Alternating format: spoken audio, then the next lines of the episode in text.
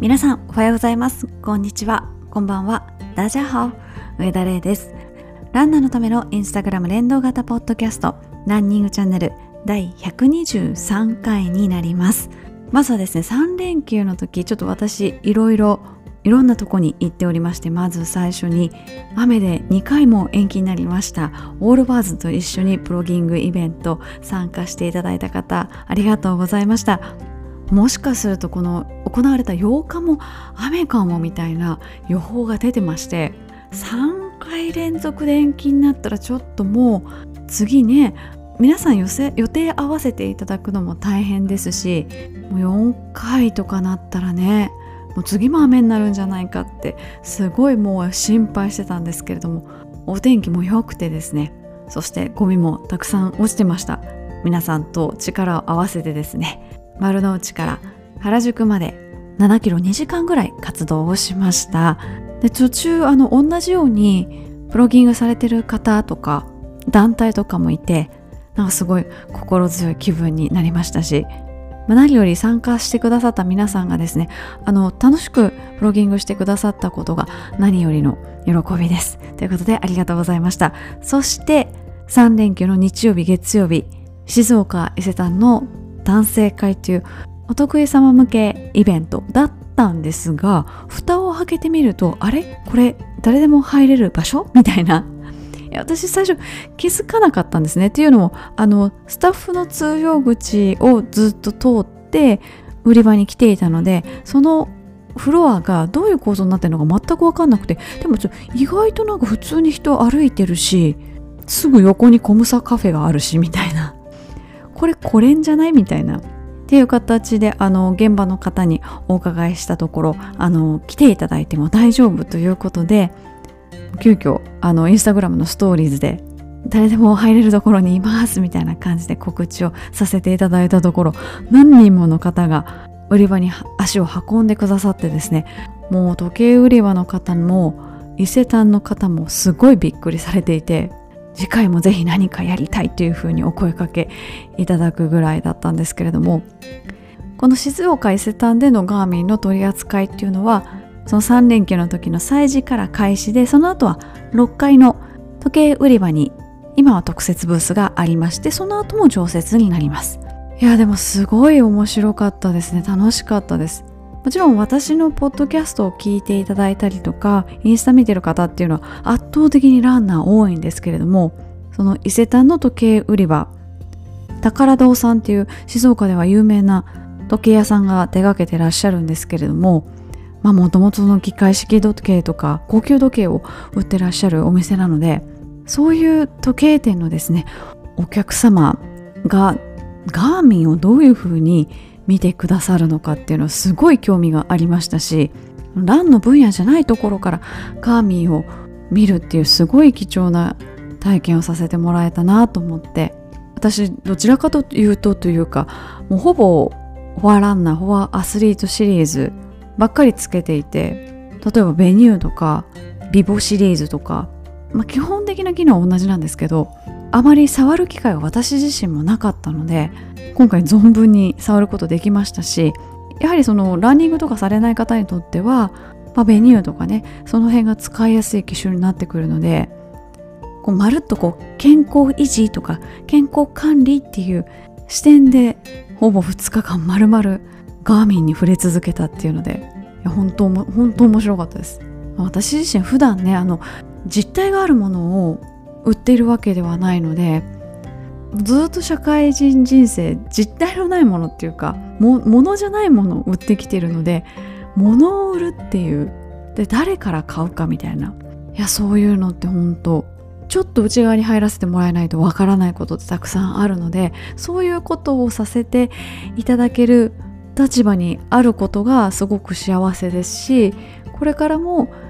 なんかそういう立場でっていうかいろんな他の業種のお仕事を垣間見れるようなそういう体験をどんどん増やしていけれるような人間にならなきゃな、なんなんなんなんてなんですけど、人間にならなきゃなって思ってます。いや、ほんと楽しかったです。ということで、ちょっとこの3連休のですね、ご報告、お礼が先立ってしまいましたけれども、この1週間大会めちゃくちゃ多かったですね本当にあの天気もまあまあ良かった。まあ雨降ったところもあるんですけどたくさん大会行われました。まずはですね東京 30K ですね。こちらで出られた方複数いらっしゃいます。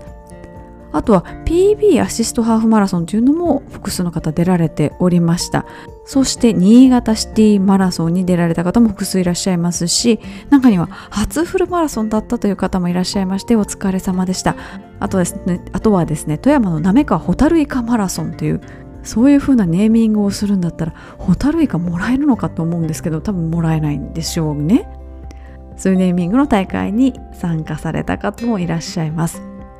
あとは何といってもハセツネですねハセツネ。ハセツネって何ぞやと言いますと長谷川恒夫カップっていう名前です。この番組でも以前ご紹介したんですけどこのハセツネって結構厳しくてですねなんで厳しいかって言いますとこのはじめ長谷川恒夫さん名前ついてるんですけどあのエベレストに登れるような登山家を育成するための大会なんですよもともと。なので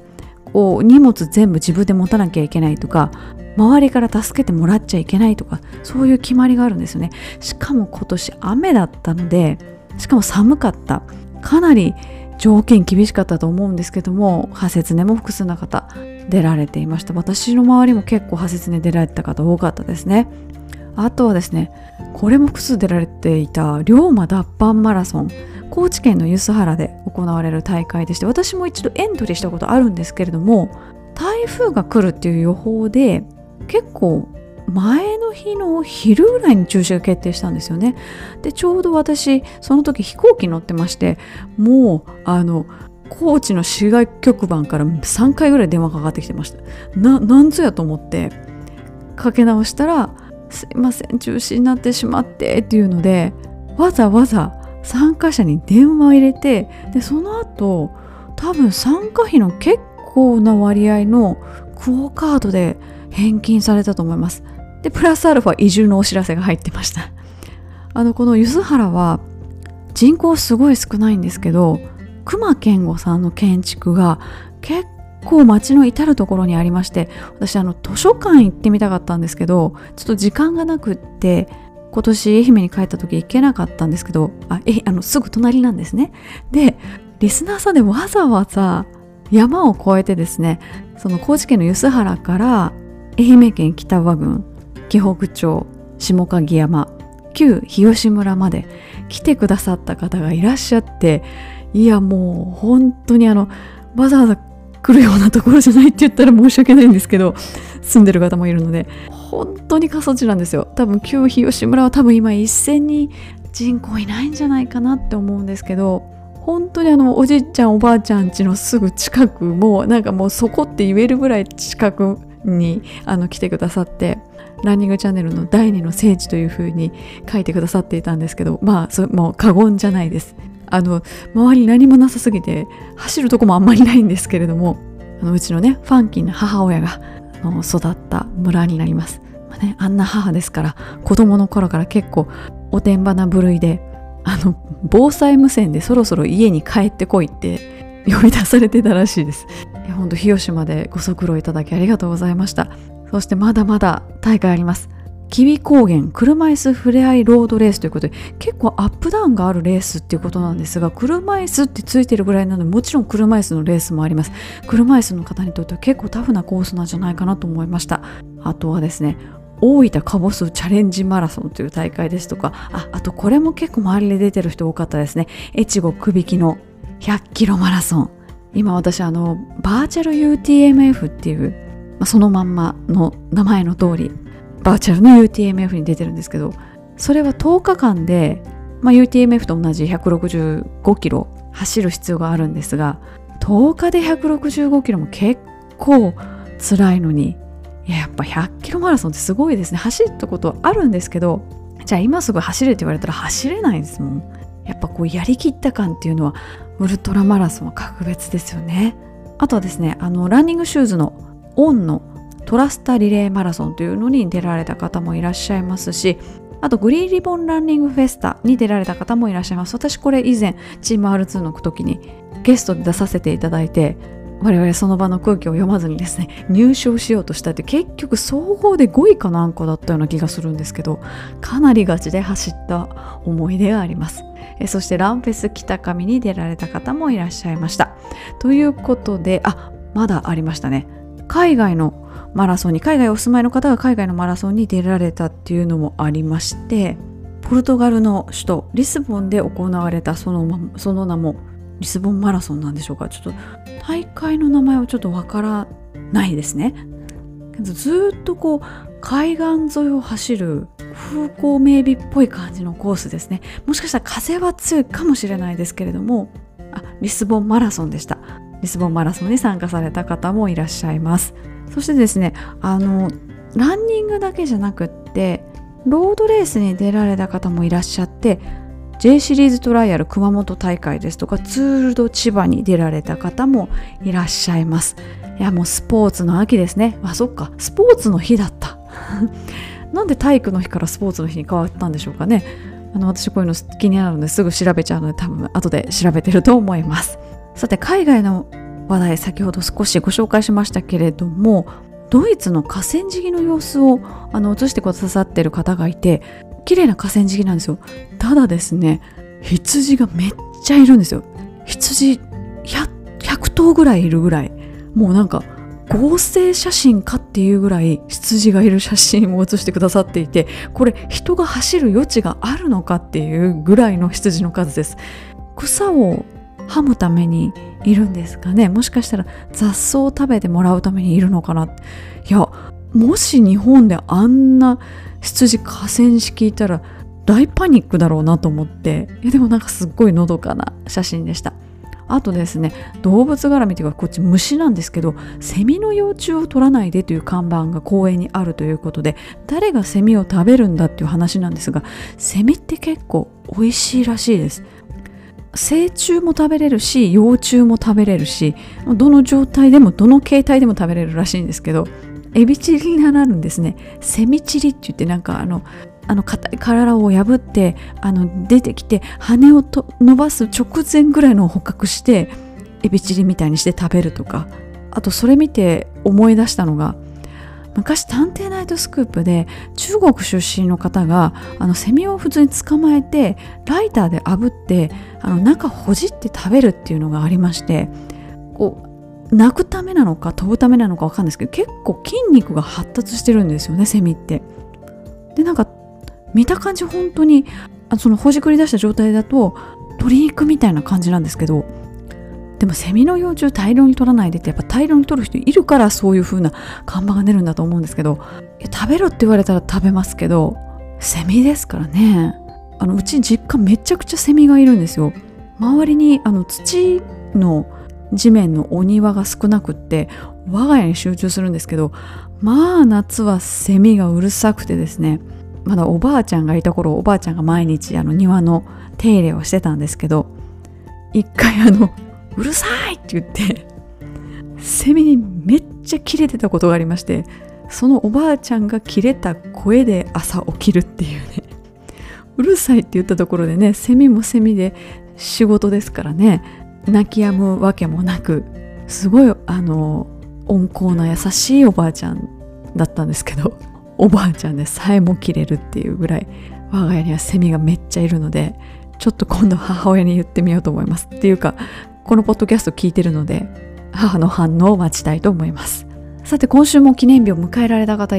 たくさんいらっしゃいますが結婚記念日の方が結構いらっしゃいますね。やっぱなんか10月10日とかなんかその辺覚えやすい日なのでその日を記念日にされてる方が多いんでしょうか。結婚記念日33周年31周年23周年の方いらっしゃいます。おめでとうございます。そしてお誕生日迎えられた方41歳ということでお誕生日ケーキがモンブランでしてまあ美味しそう。モンブラン食べたくなりました。4.11キロ走られたということでおめでとうございます。あとワンちゃんお誕生日迎えられたということで愛犬のロコちゃん8歳ということでおめでとうございます。今日私あのワンちゃんが話し飼いされているというか常に話し飼いされてないんですけど話し飼いされているこうシェアオフィスみたいなところでちょっと仕事してたんですけど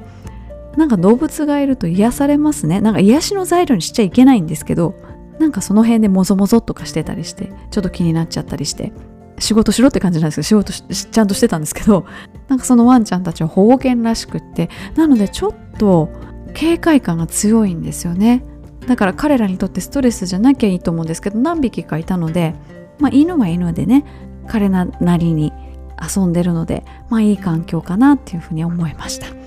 ということでこの番組の冒頭ではランニングチャンネルのハッシュタグがついた投稿をご紹介しておりますので皆さんどしどしつけてみてください以上今週のリスナーさんでした。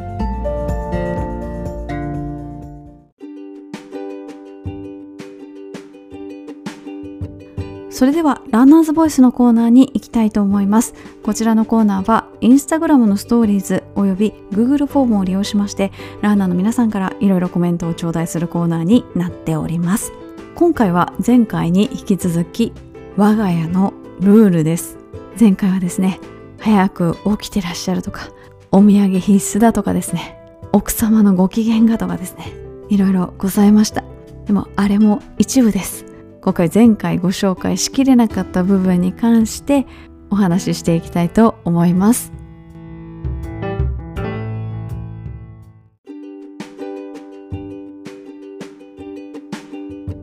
それでは早速ご紹介していきたいと思います。まずはですねこんなやりくりをしていますというエピソードからご紹介をしていきたいと思います。大好きなお酒を禁酒したり無駄遣いを減らして大会の参加費に充てる。家族には大会参加費自体が高くて無駄に思われているのでっていう方。続いてのやりくりはですねお休みのやりくりということでコメントをご紹介しますと基本的に大会の日学校宿泊する日を含むは有給を使います。どうせ使い切らない有給をどうしようかなと考えた時この方法ならプロ過去会社からお金をいただいてとして走っているのと変わらないかなと少しばかりのアスリート感覚と通常の休みを家族と過ごす時間に費やしたいという思いが共存した良い方法ではないかと。あとは嫁さんに一人旅がしたいということでその時は子供を見て旅行に行ってもらう。自分も行きやすくなるし嫁さんも自分の時間を過ごせる。与えてもらってばかりじゃダメということですねということで。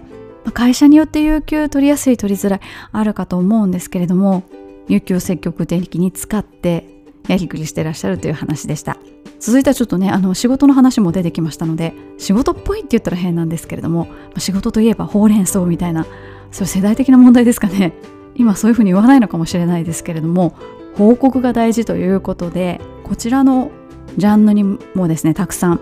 コメントをいただいておりますのでご紹介したいと思います。出場する大会が決まったら日程と大会当日の帰宅予定時間を必ず家族に伝えています。万が一忘れても事前に参加案内が届くのでその時点で伝えるようにしています。遠征したらお土産を買って結果報告するまでがマラソンだと考えています。という方。あとはなんとなくこんな風になってるという方もいらっしゃって大会の前日に明日はマラソン大会だからと伝えています。だいたいエントリーは事後報告です。あとは黙ってかっここっそりカレンダーに大会名を記入しています。さすがに東京マラソンに当選したことは伝えましたが特にマラソンについては反対はありませんということで、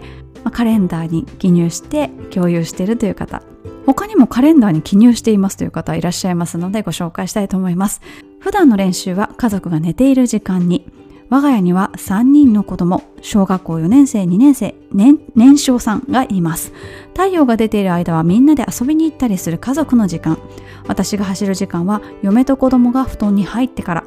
寝不足で日中は眠たくなることも過去笑い。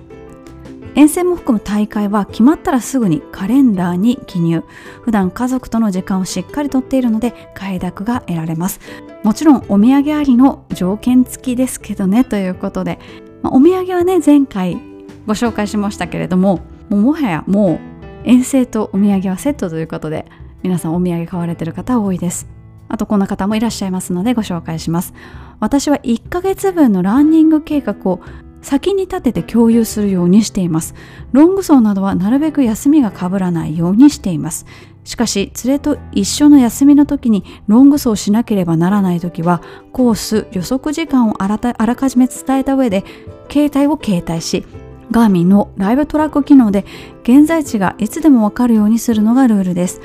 その後の予定に遅れが出ないよう頑張って走ります。という方。ガーミンのライブトラック機能はですねあの応援ナビとかが出てしまった昨今はですねあまり大会では使われなくなった機能かなと思うんですけれどもこのような形で使われているということでこの後教えて画面先生やりましょうかね。ご紹介したいと思います。あとはですね事前に報告したかしなかったかっていうところでですねちょっと揉めてしまったというコメントもありますのでご紹介します。自分のランニングに対して家族は全く関心を持っておらず特にルールなどはありませんが家族の用事を最優先して大会ランニングなどしているつもりでした。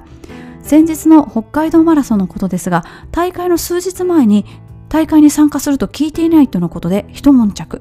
なんとか説明して参加しましたが結果は35キロで両足がつり満足いく結果ではありませんでしたが無事完走。そこまでは良かったのですが帰ってから2日後にまさかのコロナに感染。家族からも冷たい視線を浴び形見の狭い思いをしました。久々のリアル大会でレイさんも参加されてとても楽しかったのですがしばらくは家族サービスを優先して今年度のリアル大会は自粛し来春に向けてのんびりランニングを楽しみますということであの今日私東京レガシーハーフの事前エントリー行ってきたんですけどあの PCR 検査が必須なんですよね。でもう陰性証明出たんですけどまあ普通に考えてマラソン大会でそのものでコロナに感染するというのはちょっと考えづらいんですがしかしながらこう今のコメントにあったように大きな大会出て2日後にコロナ感染ってなると、まあ、家族的にはもうマラソンで、まあ、マラソン直接でなくともそのマラソン大会に発生するいろんなこと前日の食事の時とかわかんないですけどそういう時に感染したんじゃないかってねそのマラソンのせいにされちゃうとその後結構辛いですよね。なのでこうそういう意味でやっぱり感染対策ってしっかりやんなきゃいけないんだなっていうの今日のお昼はですねわあめんどくさいと思って3月の東京マラソンの時とはだいぶ状況変わってるのにと思ったんですけどでもその時点でしっかり陰性だってことが分かっていれば後々万が一かかった時にこう説明がしやすいですもんね。ということで報告が大事というようなコメントをご紹介していきました。続いてはですねそもそも一緒に行っちゃいますという方々もいらっしゃいますのでご紹介したいと思います。ほとんどが嫁の行きたい土地のレース。走っている間は自分以外は観光。レース後合流して帰路に着くという方。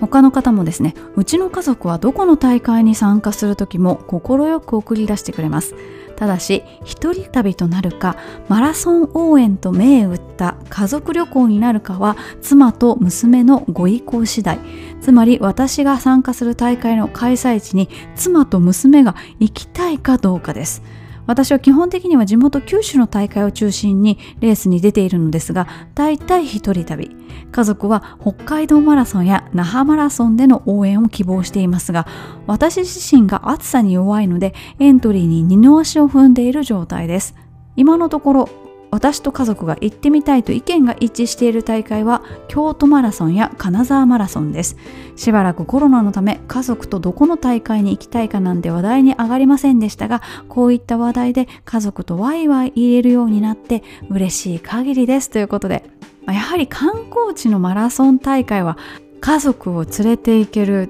大会ですよね。お宿も比較的たくさんありますし、まあ、そして応援が好きな家族でいらっしゃったらいいですけどね。あの他の方は応援は来ないっていう方もねいらっしゃいますしそういうマラソン走ってる間は観光に行かれるっていう別行動が取れるっていう大会もやっぱり魅力度としては高いんだなっていうふうに思いました。続いてこんな方もいらっしゃるのでご紹介します。今まで旅ランは3回ほどやっていますが実は奥さんからの勧めです。飛行機やホテルの手配もやってくれますし大会の提案も奥さんから。なので逆に行っていいとこちらが確認するくらいです。なので同意を得るという感覚は今のところないです。ちなみに今までに沖縄神戸北海道の各マラソン各フルに参加しましたということでやっぱりこう沖縄と北海道は強いですね。家族旅ランあと神戸にも行っていただいてありがとうございます。そういう風になると観光地じゃないところのマラソン大会っていうのは結構厳しいですよね。もちろん地元の方は来てくださいますけれども。まああとね一人で違うとこからいらっしゃる方もいますけれども、まあ、各自治体が思惑として抱いているその観光需要の喚起みたいなところっていうのはやはりもともと観光地っていう場所がやっぱり強いなっていうのは思います。まあ、これまで一緒に行っちゃいますというご家族もご紹介しましたけれども完全にソロ活動っていう方もいらっしゃいますのでご紹介します。自分のことは自分でが我が家のルール。そういうことでランニングに関してもほぼ関与なしです。自分のお小遣いの範囲ならご自由に。よって永田町のような忖度や裏工作などありません。当然か。その分ハートウォーミングな応援なども全くありませんというかどこのどんなレース走ってきたのかも知らないかも。それは寂しいと感じられる方もいらっしゃると思いますがソロ活動大好きな私にとってはすごくありがたい我が家のルールですということで。もうそういうソロ活動がお好きっていうのをご家族が理解されていて成り立ってるっていうことですね。あとはですねこんな言葉もありまして自分がやりたいことが相手のやりたいことではないので趣味やお互いの好きなところは勝手にやり干渉しない。一緒にやってほしい。一緒についてほしいはただのエゴということで究極の個人主義。ただ家族として成り立ってるっていうそういうご家族もいらっしゃいます。続いてはですねまだまだちょっとコメントをいただいているのでちょっとその他もろもろみたいになってきてこう断片的にトピックお伝えしていくんですがまずはですねこれ複数の方いらっしゃって今までは大会に出るためのルールだったんですけれども今度ちょっとですね違うルールでその名も靴ルールです。まずコメントをご紹介したいと思います。ズバリ私が努力していることは次から次へと新しいランニングシューズを買ったこといかに奥さんにバレないようにするか。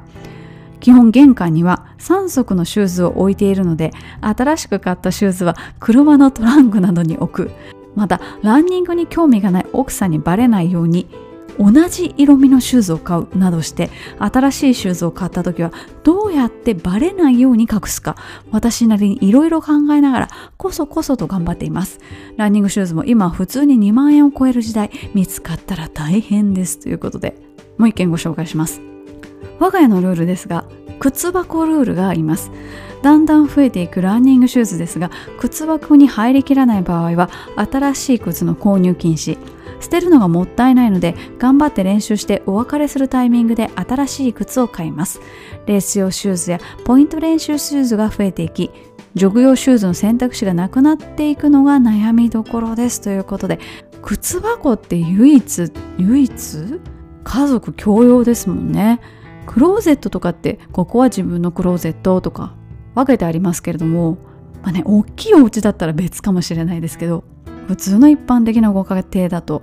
靴箱皆さんねエリアは決まってるかもしれないですけど一つですからそこにいかにですねランニングシューズを入れていくかっていうのとランニングシューズ買ったのバレないようにするかって。いや多分多分ですよ。バレてると思うんですよ。でもなんかこうご自身でルールを作られていろいろやってることに対して奥様は評価してらっしゃるから何も言わないんだと思うんですよね。これがどんどんどんどん無尽蔵に増えていくようであれば絶対なんか注意は受けると思うんですけれどもいろいろなんか工夫されてなんとなく増えてない。その状況を見てあまだ何かやってるなっていうのは絶対気づいてらっしゃると思うんですけれどもね。いや多分気づいてるだろうな。でも靴が増えるとかカバンが増えるって別にその男性に限ったことでもないですし女性に限ったこともないですし女性だってもちろん靴大好きですからね。カバンも大好きですしご自身が、まあ、今男性の方に向けてお話ししてるんですけどご自身がランニングに興味がない時っていうのは女性ってなんでこんなにいろんな種類の靴買うんだろうとか。でパッと見それとそれほぼ一緒の靴じゃんみたいなとかバッグもなんでそんなに種類持ってるのって 思われたかと思うんですけどいざ自分がランニング始めたりとかトレラン始めたりとかするとですねこのこの12リットルと8リットルの違いがみたいなその4リットルの違いが違うんだよみたいな私の周りもですねやっぱりそのトレランとか始めて女性がいろんな種類のカバンを買うことを理解できたっていう方もいらっしゃるので本当にこればっかりは相互理解なんだと思うんですけれどもでもスペースは限られてますからね。そこをいかに家族でうまくやりくりするかっていうところ。皆さんのご家庭の靴ルールはいかがでしょうか。さて続いてはですねあの普段ご家族と一緒に暮らしてらっしゃるわけじゃなくて単身赴任されてる方っていうのもこの番組結構聞いてくださっていてあの駐在されてる方もたくさん聞いてくださってるんですけれどもそんな方々の我が家のルールご紹介したいと思います。茨城へ単身赴任中の福岡県民ランナーです。私は基本毎日走りたいので単身赴任中は仕事前や夜勤明けを利用してトラックや筑波山トレイルやロードと好き勝手に走っています。ただ月に一度の福岡に帰省した場合そうはいきません。共働き &1 歳半の子供がいるため普段全くやらない育児家事が待っています。朝5時に起きて朝食の準備子供のおむつ替えから保育所への送迎。その後の片付け掃除食事と妻には普段頑張ってもらっている分包丁を握らせないようにさせています。その隙間時間を見つけて走るようにしています。妻の休みの日は子供が昼寝の合間少し走って時間を作っています。おかげで走ることに感謝できるようになりました。もちろん帰省の際には美味しいお土産を買って帰り妻の顔色を伺いながら走らせてもらっています。やはり家族の協力がないと走れないので妻と子供には感謝しかありませんという方。そして他の単身赴任中の方、コメントをご紹介します。単身赴任しておりますので、自宅に戻っている時以外は練習、遠征、どちらも比較的自由に行われているの行えているのですが、自宅に戻っている時の練習などは少し気を使います。レースは自宅から日帰りできる近畿圏のみ。練習は夜が中心になっています。また家内と車に乗っている時にランニングチャンネルを聞き最初は何を話しているのかわからないと言っていましたがランニングを続けている人たちの生態を感じてもらっています。ルールとは関係ありませんが家内がレーサーの声を聞いて優しい聞きやすい声だがアナウンサーかと聞いて言っておりましたということで。でも車の中でねあのランニングに興味がない人にランニングチャンネルを聞かせるっていうそれも一つこう理解を得るためのカードかもしれないですね。あの、うざいって言われたらもうすぐ消してもらって大丈夫なんで。でもこう、家族からすると、家族の中で一人だけ走ってる人がいると、やっぱりちょっと、え、へんてこりんな人みたいな風に受け止められるかもしれないですけれども、そんなへんてこりんだと思ってるような人がですねもう全国にはたくさんいるということを認識していただいて皆さんそれぞれこう似たような悩みですとか目標に向かって頑張っているというところを聞いていただくとあなんかそういう人いっぱいいるんだなって気づいてもらえるかもしれないですしね。そしてそのこの今の一連の流れは単身赴任の方のコメントをご紹介しましたけれどもやっぱり普段は比較的自由にやらせてもらっている分ご自宅に帰られた時は積極的にお家のことを頑張られているという状況でやっぱ家族と一緒にいる時いない時っていうのを普段どちらとも味わってらっしゃいますからどの時に何を優先すべきかっていうのは結構明確なのかもしれないですね。さて続いてはですねこういう方もいらっしゃいますということでご紹介したいと思います。両親祖母と離れて一人暮らしのため遠征する大会は関西で行われているものを中心にし大会のついでに実家に顔を出すようにしていますという方。他の方はですね僕は独身で一人暮らしですが大会では緊急連絡先が必須なのであらかじめ実家の母に電話して〇〇の緊急連絡先にしているからと日程を伝えています。パートナーがいない独身の皆様はどうされているんでしょうか？気になりますということで。でもこう家族とね離れて暮らしてらっしゃる方実家の近くの大会エントリーすることによって、まあ、実家にも帰れるし大会にも出れるし宿泊費は浮くしなんだったらご飯も出てきちゃうしみたいな感じで。一石何鳥なんでしょうという感じですけれども。緊急連絡先は皆さんどうされてますかね？あの私も実家にしてます。もう自動的にあの実家が入るようにしてますけれども事前に連絡はしてないですね。まあなんとなく次これ出るよとかあれ出るよみたいな話はしてますけれどもまあ、確かに報告しといた方がいいですよね。急に連絡来てもねびっくりしますでしょうしねということで私も大会の前には言っておきますさてこれまでですねほとんど男性の方のコメントをご紹介してきたんですけどまあマラソンの男女比率自体が男性が高いですし、まあ、それに習うような形でこの番組も男性の方の方がたくさん聞いていただいているのでどうしても男性の方のコメントが多くなるんですね。でこれまでその男性の方からのコメントをご紹介してきていかに皆さんが、家族のことを考えながら家族の邪魔にならないように負担にならないようにっていうところの工夫をご紹介してきたんですけれども女性からもコメントをいただいてますのでご紹介したいと思います。今年初めて北海道マラソンに挑戦しました。もともと走っていたわけでもなく学生時代に運動もしていなかったくせに練習もおざなりのまま出場。結果25キロで回収。今後は大会の出場は旦那の許可制に。なので日々走る筋トレストレッチをあえて旦那の前でやって私頑張ってますよアピールしていますという方。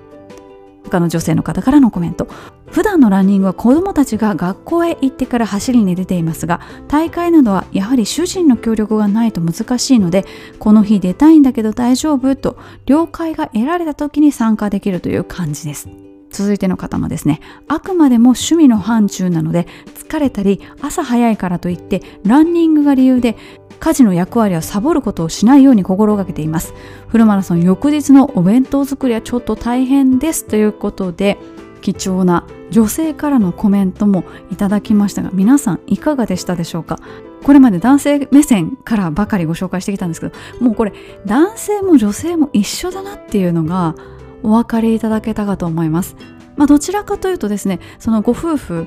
どちらかがランニングをやってどちらかはされないっていうカップルの方が多いのでやはりランニングされない方の方の負担ですとかスケジュールとかを考えながらそして練習に関しても調整しながらっていうところが見えてきたかと思います。やはり女性は女性で、まあ、家事の負担おそらくどちらかというと女性の方が負担的には大きいのかなと思いますのでそんな中でも時間を作って走られてるっていうのはすごいなって思いますしお子さんがいらっしゃる方は特にね育児もしながらっていうところでなかなかこう時間を見つけるのが大変なんじゃないかなっていうふうには思っていますけれどもいろいろやりくりをして時間を作ってらっしゃるっていうのが男女ともに見えてきたというような結果になりました。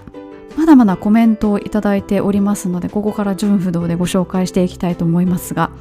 まずはですねちょっとほっこりするような感じのエピソードなんですけれども参加者の T シャツをどうするか問題ですが基本的には娘が部屋着として着てくれています。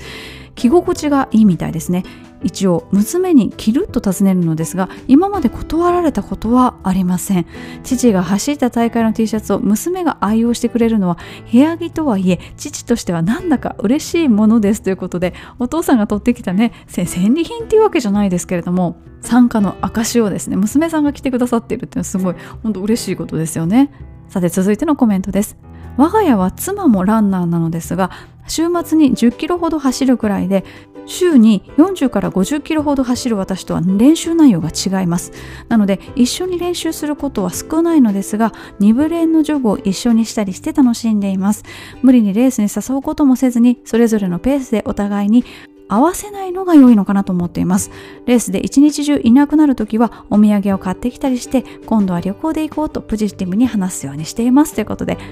ま同じ趣味をお持ちのご夫婦ではあるんですけれども、ま、やはりねあの目標としてるところが違ったりとか、ま、男女の違いもあったりしますし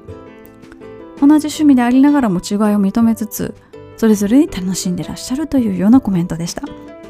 そして続いてのコメントです。我が家のルールは就寝時間です。妻と寝床に入る時間を合わせているので仕事から帰った後の練習は就寝時間から夕食やお風呂の時間を考慮に入れながら逆算して今日は少し長い距離を走ろうだとか体幹トレーニングだけにしようとかプランを立てています。帰宅が遅くて練習時間が確保できない日もありますがこの時間の制約があるからこそ休息休息日が確保できてより良い練習につながっていると思います。ということでなんかもう動かすことのできない時間がバチッて決まっていたらまあそっからね逆算していけばっていうので逆に決めやすいっていうようなコメントでした。続いては応援団のような方がいらっしゃるということでコメントをご紹介します。気持ちよく練習や大会参加できるよう努力していることは土日にご飯を作ったり家族サービスを大切にすることです。あと義理の姉がインスタで私のランニング記録を見て妻にすごいって話をするので助けてもらっていますということでご家族親戚にねランニングのことがわかる方がいらっしゃると応援団になってもらえますよね。でこうそこでマラソンってランニングってこんなにすごいんだよっていう風に他の方から紹介していただくと本人が言うよりも説得力ありますしね。あそうなんだっていう風に思いますしね。納得するかどうかは別として認識は絶対してもらえると思うのでそういうこう応援団をね一人でも多く確保するっていうのは結構ランナーあるあるかもしれないです。さてこんなコメントもあります。今年参加した北海道マラソンでゴミを拾いながら走っている女性を見かけびっくりしたのと感動したのをきっかけに誰だったんだろうとインスタグラムでなんとなく探してみたところ上田レイさんのことを知りランニングチャンネルを聞き始めましたそれ以降ランニング中に楽しませてもらっている聞き始めて約1ヶ月の初心者です。我が家のルールの回答とはちょっと違うかもしれませんが我が家は妻も子供たちも応援してくれているので大会やトレーニングに行くために家族の同意を得る努力はしていませんが以前トライアスロンをやっていた頃の話です。2013年15年頃に北海道で開催されたアイアンマンジャパンに参加した時の話で参加費や遠征費用がかなりかかる大会でしたが参加を快く応援してくれる妻が2014年だけは勘弁してほしいと言われたことを思い出しました。理由は我が家の洗濯機が壊れて買い替えが必要だったから。大会の参加費や遠征費用って結構な金額になるのでそれ以降年間行事家計をしっかり確認していました。今はランニングとトレランを主にやっていますが大会は近場の大会に参加するようにしています。子どもたちが自立すれば旅行を兼ねて遠くの大会にも参加してみたいですということで参加費をねどこから捻出するかっていうので、まあ、それまで快く参加費出してくださったご家族がやっぱちょっとねお金が必要だからっていうので1年だけ参考を見送ったっていう話なんですけど家電もね、まあ、2014年当時はちょっとどうだったかなかなか記憶にないんですけど高いですからね白物家電。一周回ってメーカー少なくなってめちゃくちゃ高くなりましたもんね。うちも去年洗濯機買って30万ぐらいしましたもんね。洗濯に30万って思いましたけどまあでも運動するので洗濯物多いのでやっぱ乾燥機ついておいた方がいいとかあの汚れがしっかり落ちるやつの方がいいとかねあの私家電芸人なんでというような感じでこう白物家電とか大きな家電が必要な時とか、まあ、お子さんの進学のタイミングとか結構、ね、お金がかかる瞬間瞬間ってありますし結構出ていく時は出ていきますもんね。続いちゃったりするじゃないですか。なのでこう家計のお財布と相談しながらというようなコメントもいただきました。ということで今回のランナーズボイス2週にわたってお届けしてまいりました。我が家のルールいかがでしたでしょうか。いやわかるとかいう方もいらっしゃればご自身の境遇とですね比較されて自分は恵まれてるんだなとか自分はもっと家厳しいなとかいろいろ思われるところはあったかと思いますけれどもやっぱりご家族の協力あってこそって言いますか我が家は全然家族はランニングに興味はないですけどっていうようなご家庭もたくさんありましたけれどもあの興味がないだけで本当にあの認識はされていると思うのでちゃんと知ってくれているっていうこと自体が協力だと私は思っていますので否定しないってことは協力っていう拡大解釈しすぎですかね。でもそうやってこう見守ってくれているのが家族っていう存在なんじゃないかなと思ってみたり本当今回いろんな家族の形をランニングを通してちょっと垣間見ることができてですね皆さん本当に家族に支えられてランニングを楽しんでらっしゃるんだなっていうところがすごくよく分かりましたしある程度傾向もありましたのでご自身の家庭に活かせるところがあればぜひトライしていただきたいなというふうに思います。ということで以上ランナーズボイスのコーナーでした。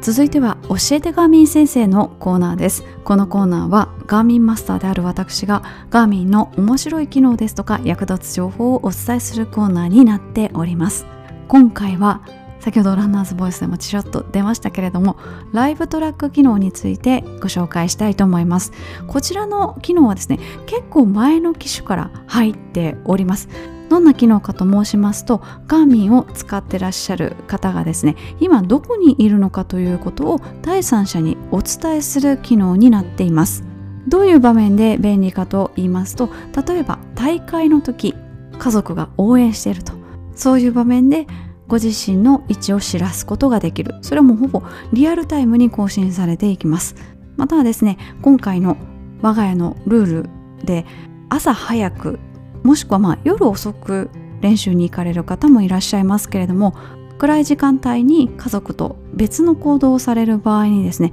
このライブトラック機能を使っておくと位置情報がご家族に分かりますのでお互い安心といったようなこともあります。ただこちらの機能を使っていただくにはいくつか注意点があります。それはですねまずは携帯電話を携帯する必要があるということです。ライブトラック機能はガーミンで捉えました GPS の情報を携帯に送って携帯からその情報を、まあ、見たい方に送るといいますか、まあ、地図上で出てきたりするので、まあ、そこにアクセスする見たい方がそこに URL にアクセスするわけですけれどもというような仕組みになっているので携帯を携帯する必要があります。ガーミン自体にね通信機能があれば携帯もいらないっていう時代来るかもしれないですけど今の時点では携帯が必要です。また携帯が必要ということですので電波が届くところでないともちろんご自身の位置を知らすことはできません。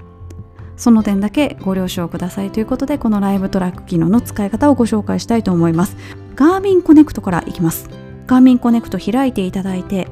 トップページのところにですね詳細というところがあるかと思いますね。そこをタップします。そしていろいろ詳細項目出てきますけどその中でセーフティートラッキングというところを押します。そうすると LiveTrack というのが選択できると思いますのでそちらをタップします。そして今接続しているガーミンの機種が出てると思います。で下にライブトラック開始というふうにグレーのボタンがありかあるかと思います。のでそちらをタップするだけで終了です。でタップするとボタンが赤くなると思います。そのボタンの右上にですねあの共有するみたいな四角から上矢印が飛んでるっていうような共有するボタンが出てきますのでその共有するボタンを押します。そうすると、まあ、どういうツールを使って誰にこの情報を共有するかっていうですねリストが出てくるかと思いますので共有したい方の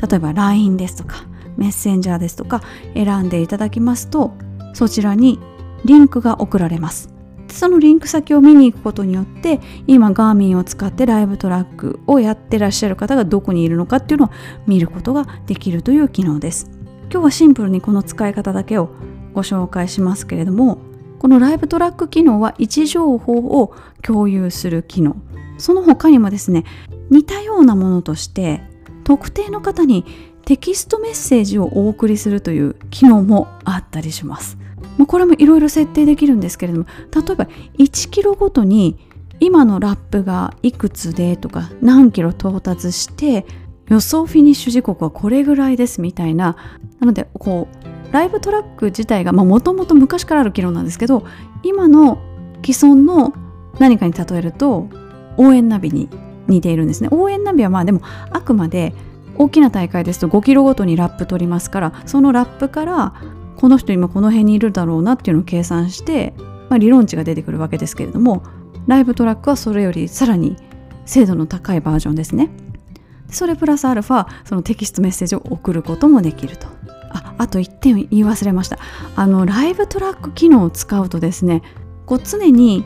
ガーミンと携帯で携帯が位置情報を、まあ、送り続けるので携帯の電池の消耗は激しくなります。なのでもし大会内科でライブトラック機能を使う場合はですねあのガーミン側も携帯側もそれぞれフル充電しておいた方がいいです。これ大事ですね。言ってころ忘れました。というような形でですね今ガーミンを使ってらっしゃる方がどこにいるかをお知らせする機能ライブトラック機能をお伝えしました。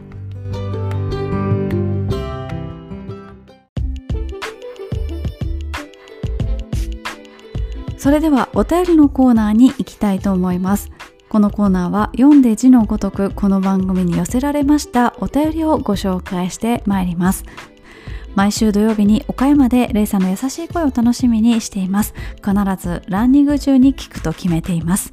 ポッドキャストを10から20番組聞いていますがランニングチャンネルは私の中でダントツの1位です。一押しはエンディングの挨拶です。来週も絶対に聞こうと思わせてくれるソフトボイス。私も仕事でオンライン会議の主催司会進行する機会もありますので参加してよかったと思ってもらえるようにレイさんの話し方を参考にしています。オープニングやエンディングの話し方やストーリーの立て方で工夫されていることがあれば教えてくれると嬉しいです。今後も無理せず続けてください。応援しています。ということでありがとうございます。最初と最後の挨拶は実はリスナーさんからこういう風にすればいいんじゃないかってかなり初期にご提案がありましてまあ確かに固定にしておいた方がいいなと思って固定にしております。あとはですね私も本業であのお客様とオンライン会議をすることっていうのたくさんあるんですけど今はもう実際にお伺いして会議をすることもあるんですが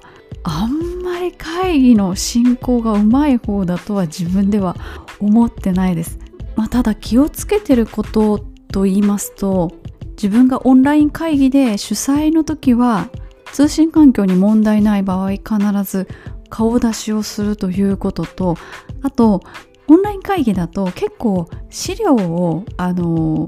投影したりすると思うんですね。でその時に社内の方でも社外の方でも一緒なんですけどちゃんと映ったら「ああの見えてます」とかである方の発表が終わったら「ありがとうございました」とかちょっとしたコミュニケーションを意識的にやるようにしています。オンライン会議って結構みんなで集まってるように見えて集まってないと言ったら語弊があるんですけどリアルの会議は空気感があるのでその空気を読んでこういうふうなこと言った方がいいかなとかこういうふうにケアした方がいいかなっていうのが伝わってくるんですけどオンライン会議その辺全然伝わってこないのでその主催である自分がそのオンラインの世界の中でこう和気あいあいとした空気感作れるように見えてる見えてないとかありがとうございますとかなんかそういうちょっとしたことを率先して言うようにはしてます。で偉そうなこと言ってみたんですけどあの会社の人もこのポッドキャスト聞いてるんですけどくすって笑われてるかもしれないですね。さて続いてのお便りです。毎週放送を続けてくださりありがとうございます。私は毎朝一人で走るので早朝の暗い中では寂しさを覚えることもあるのですがこの番組があるおかげで他のランナーさんと一緒に走っている気持ちになります。10月23日に岩手盛岡シティマラソンでサブ3を目指しています。私にはこれまで何の取り柄もありませんでしたがもしサブスリーができれば誇れるものが持てるかもしれないと。その一心で毎朝走り4月から毎月500キロ走り続けてきました。この番組が練習の大きなモチベーションになっています。本当にありがとうございます。と言っても放送を休まず続けていくことが上田さんのご負担になっているようでしたらいつでもお休みしてくださいね。ランナーの皆さんは必ず理解してくれると思います。大会まで緊張しますが残りの期間を怪我なく過ごしサブ3ができたとご報告ができるように頑張りたいと思います。ということでありがとうございます。サブ3を目指してらっしゃるということなんですけどサブ3ができたら誇れるものが持てるかもしれないっておっしゃってますけれどもこれサブ3できてもできなくても4月から毎月時間を捻出して月500キロ走られてるってそのこと自体がもうものすごくご自身誇れることになってると思います。ですので最後大会でぜひ楽しんで来てもらいたいと思います。もしかしたらすごい初期の頃に言ってたかと思うんですけれども私学生時代って高校生の時に NHK のラジオ深夜便っていうまあお年めした方しか聞かないような夜11時からの番組なんですけれどもそれを勉強する時に聞いてまして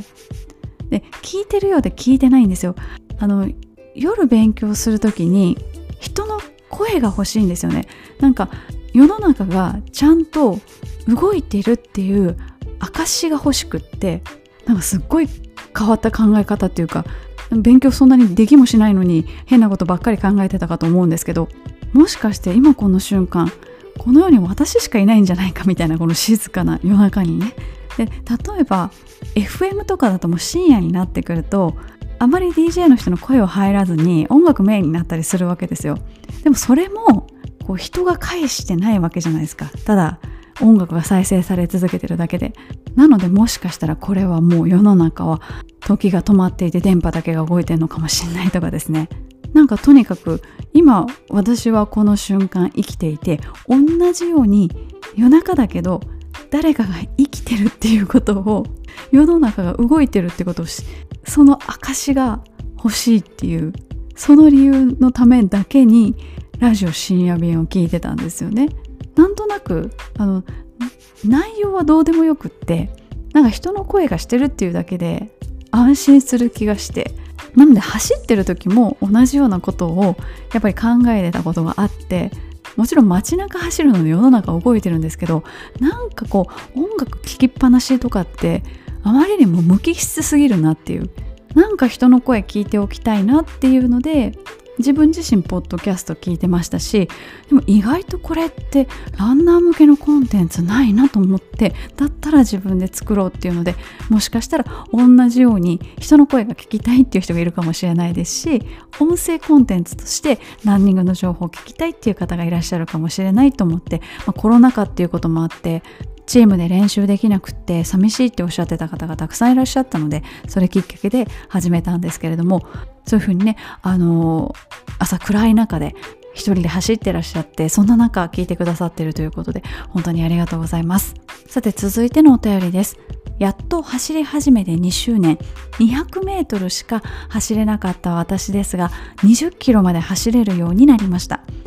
アディダスのスタン・スミスで走り始めたのが他やオンのシューズを毎回どれで走ろうか悩むまでになりました。早く走りたいとかフルマラソンしてみたいとかいろいろ考えた時期もありましたが50を過ぎてから始めたランニングなので楽しく走れればいいかなと思っています。ただ最近では職場の人たちがマラソン大会に行く話をしているのでそろそろ大会にもエントリーしてみようかなと密かにネットで調べています。初めての大会出場となるといろいろ心配事が。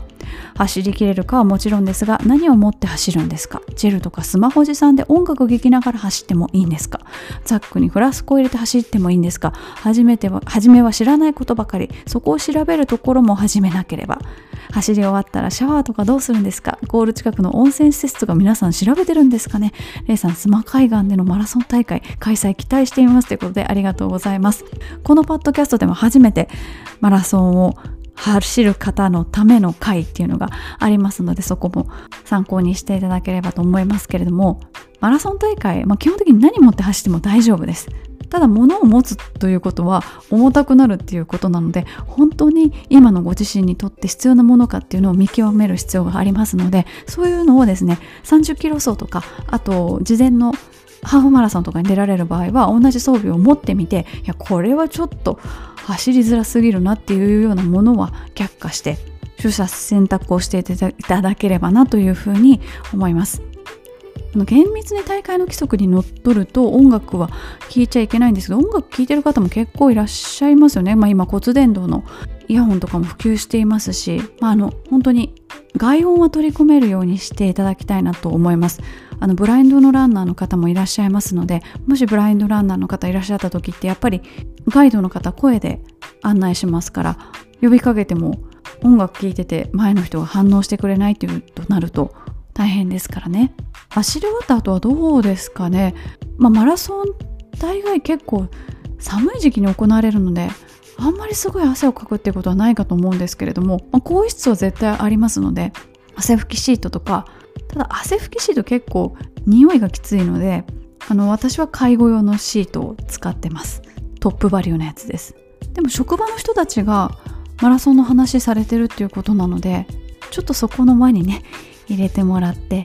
情報を仕入れるっていうのが一番手っ取り早いかもしれないです。さて続いてのお便りです。左手にガーミンをつけてトレーニングや健康管理。右手に Apple Watch をつけて定期券の入った Suica やランニング中の通話ができて快適に活用しています。そもそも Apple Watch を使ってフルマラソンを走った時途中で電池切れという悔しい思いもしたことがあるのでどちらの良さも生かした両手使いが便利で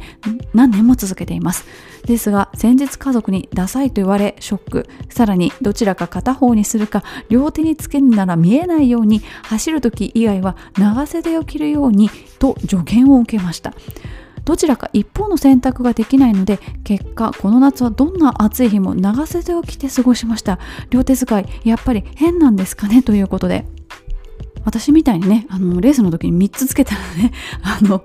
通りすがりの人になんでそんなつけてるんですか？って言われたりもしますけれどもアップルウォッチはねアップルウォッチの良さがありますからそれを捨ててねあのガーミンだけにしろなんてことは言えませんし、まあ、もしおすすめするとなったらあのビボスマートシリーズを購入されるっていうのはいかがでしょうかというか私今ちょっとビボスマート5を買おうかどうかを本当に悩んで 悩んでいてっていうか迷っていて、まあ、多分買うんですけどというのもやっぱり私も2つ付けしたいなと思ってあのまさかのガーミンとガーミンじゃないですよ。あの普通の時計とこのビボスマートをつけて仕事したいなってちょっと思ったんですよねまあ、というのも先日あの静岡伊勢丹に行かしていただいて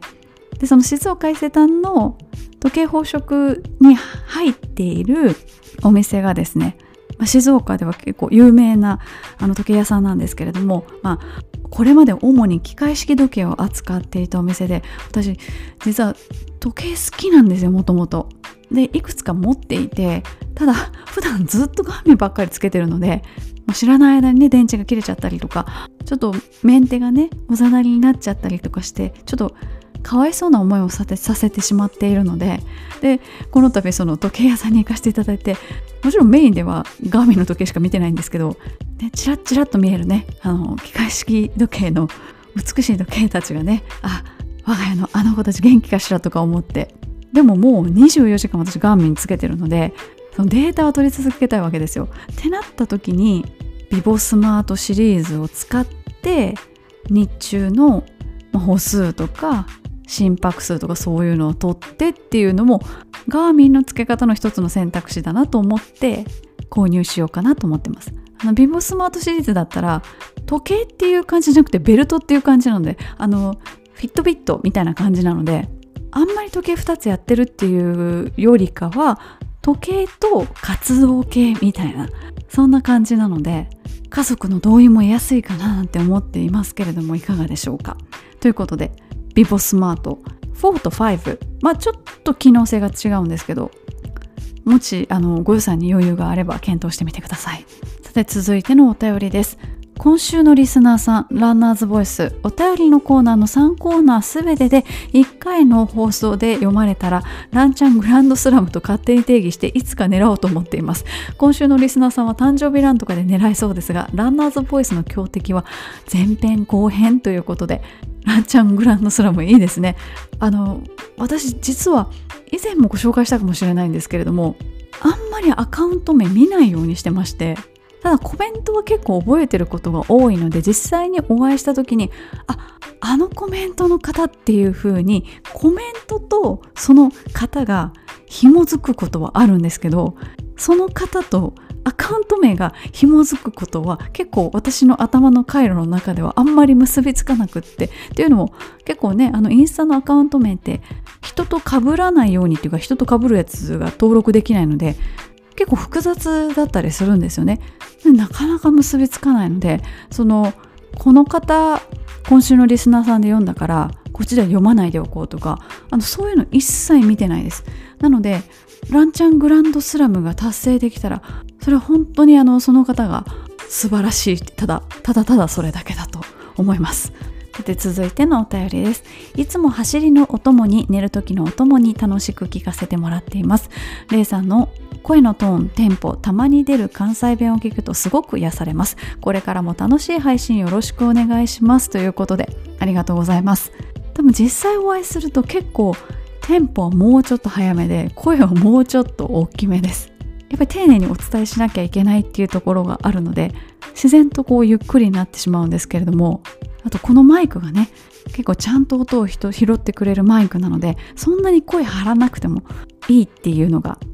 良い方向に作用してるんだと思います。ということでこのコーナーでは皆さんからいただきましたお便りご紹介しております。お便りコーナーはですね、大抵あの Google フォームの一番下にずっと置いております。で、あのランナーズボイスのネタがないっていうそっち回答なかなか思いつかないお便りだけっていう方ももちろんいらっしゃいますので本当に任意ですので伝えたいことがある前回これ書き忘れたとか何でも結構ですのでお寄せください。以上お便りのコーナーでした。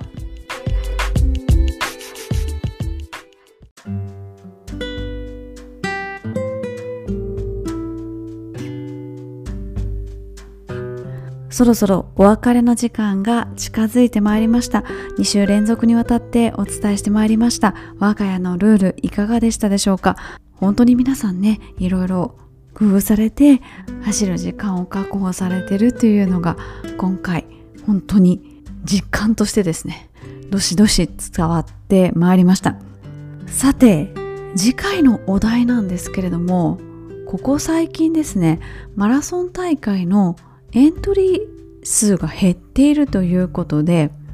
今日記事を見てですねびっくりしたんですが大阪マラソンが二次募集を始めたと。その募集の枠がですね7300人もあるんですよ大阪マラソン出走者数の総数は3万2000人です、まあ、このうちあのこう権利を持っててまあ、来年に移行するっていう方もいらっしゃるかと思うんですがそれにしても7000人も二次募集するって相当だと思うんですよね。でプラス今年は倍率が低くなってるっていうので結構報道も多くなってます。ただ結構大会側の側面から見た考察とか、まあ、こういうことなんじゃないだろうかっていう推測が多くてですね実際のところなんでエントリー数がそんなに減ってるかっていうところの理由はたくさんあると思うんですけどなんか確信がそのいろんな報道されてる記事では全然つかめてないような気がするんですよね。ということで次回のお題はこれにしました。次回のお題は大会に物申すです。あんまりあの否定的なこととかですねあんまりそういうのを取り上げたくないなともともと思ってはいるんですけれどももっとこんな風になればいいのになとかここちょっと残念だったなとかあの特定の大会に対してでもいいですしなんかこうご自身が思ってらっしゃるマラソン大会全般について何か問題提起とか提案とかそういうのがあればコメントをいただきたいなと思います。一応ですねもう Google フォームのフォーム作ったんですけれども大会名を入れるところも作っていますがあくまでそれは参考程度で私はもちろん見ますけれどもそれを実際に公表するかどうかは現段階では決めていないです。どちらかというと大会名はあまり言わないでおこうというふうに思っているのが私の今の心境ではあるんですがあまりにももしですね一つの大会に何かの意見が偏ってるっていうのがあればそれは皆さんの総意として番組内で取り上げたいと思います。この番組で市民ランナーの声を集めたからといってそれが大会側に届くかわからないですけれどもでも一旦ここで